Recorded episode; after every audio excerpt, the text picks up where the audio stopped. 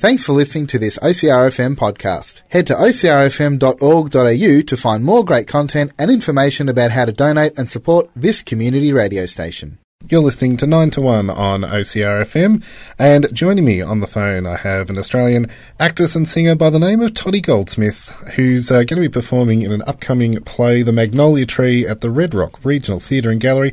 So it's a very good morning to you. Good morning, Tottie. Good morning, Jonathan. How's it going?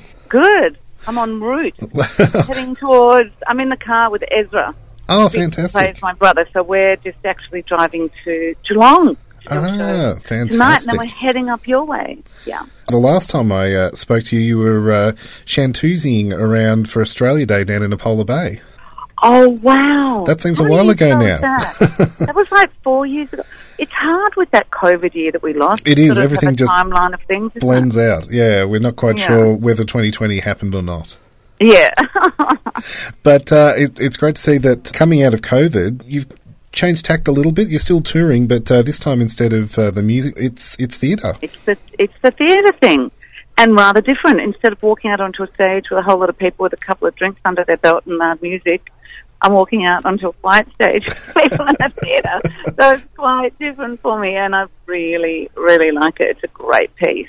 I believe that uh, this particular piece, people would be familiar around uh, Colac and District with the writer Michael Gray Griffith having Yeah. uh, recently had his performance of Marooned at, at RTAG. But uh, this piece is, I won't say a similar vein, but uh, people that know his writing well um, will definitely know that it's going to be a very captivating performance indeed.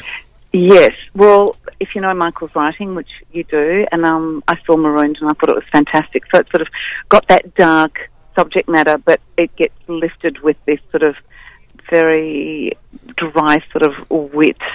And yeah, he's got um, a wonderful sense of comedy to balance it out because he, you know he's dealing with heavy subject matter, and you've got to lighten it up. So we had our first show last night, and I had no idea how it would feel live, and the audience were laughing and could hear them kind of going, oh, and yeah, they were really reacting, really engaged in it. Is probably the best word to say. So uh, it was really great to feel it. And then with this play, with the Magnolia Tree, the audience decides the end of the play, and we've got two ends rehearsed out, and then um, Michael actually comes out and talks to the audience and gives them the opportunity to go to what they feel would happen and to, you know, look at their moral compass, so to yes, speak. yes. So, you know, it's dealing with, you know, it's three siblings and their mother's got um, Alzheimer's and she's, you know, been very unwell for 11 years. And so it's the discussion about what do you do and what is the right thing to do for the family and for the person that is kind of, you know, disappearing or disappeared. So it's um it's a subject matter that you know Michael's plays are all geared to 45 plus, and we're all dealing with. I mean, I did personally. We're all dealing with this kind of stuff. And my dad went into a, a aged care facility, and it was a very difficult choice putting him in there, but one that became necessary. And so it's it's this is the discussion that is going on in the play, but it's very it's beautifully written and quite um, dark and very dark humour. Well, as, as you say, though, it is that topic that is going to come up with every family, and uh, when you're you're playing around with a family dynamic, the way that this play has been written, having the the siblings uh, working out together around the the problem and uh, what the solution will be, yeah, as you say, a really clever way of dealing with it.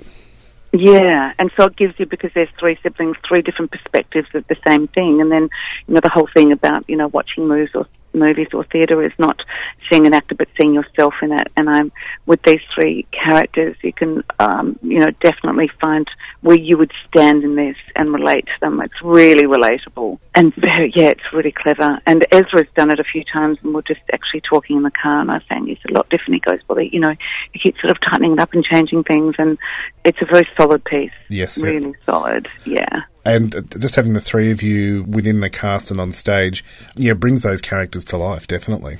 Yeah. And I mean, I'm very different personally to my character. Yes, But yes. I really understand where she's coming from. You understand where they're all coming from. And I was very fortunate. I'm one of eight siblings, and we didn't come up against this kind level of conflict. We certainly had issues with what to do with dad. hmm but we it, nothing went this far. But this is where families can go. I'm Yes, yes. you. The idea behind the, the name of the show is that it's bringing the siblings together around this uh, icon of the family. That uh, it's it's the mum's favourite magnolia tree.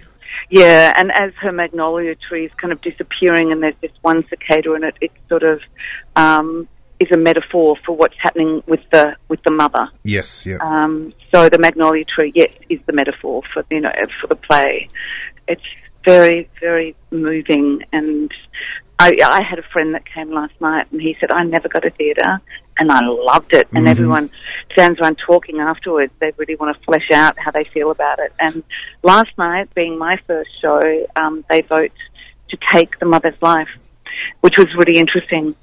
And it was about, and I said to Michael, how close was it? He said, really close. yes, So, yeah, yeah. you know, it's very interesting what you feel morally is the right thing to do on a soul level, on a religious level, on a conscious level, however, you know, wherever you function from predominantly. So it's, yeah, it's going to be very interesting tonight. Know, we're heading to yeah. Geelong now and, um, You're yeah. taking in a lot of the yeah the southwest uh, local theatres. Yes. Yeah. Well, we're lucky So enough much fun. Yeah. to have the show coming to uh, the Carolyn Theatre out at the Red Rock Regional Theatre and Gallery on the 15th of May, but Yep. uh, that, that run sold out. So an extra date has been added on the 29th of May, which potentially means that people could head along a second time to see how the story plays out Oh, a yeah. second way. They could too. um, but I think also the word of mouth will. Um, Oh, definitely have selling new, fast. Oh, that's new so bums on great. That seats. one sold out. Yes, sold definitely. Colac out as well. So that's great news. Yeah, well, I only just found that out this afternoon. So uh, people, well, I people listening in, out then. there you go. Thank you.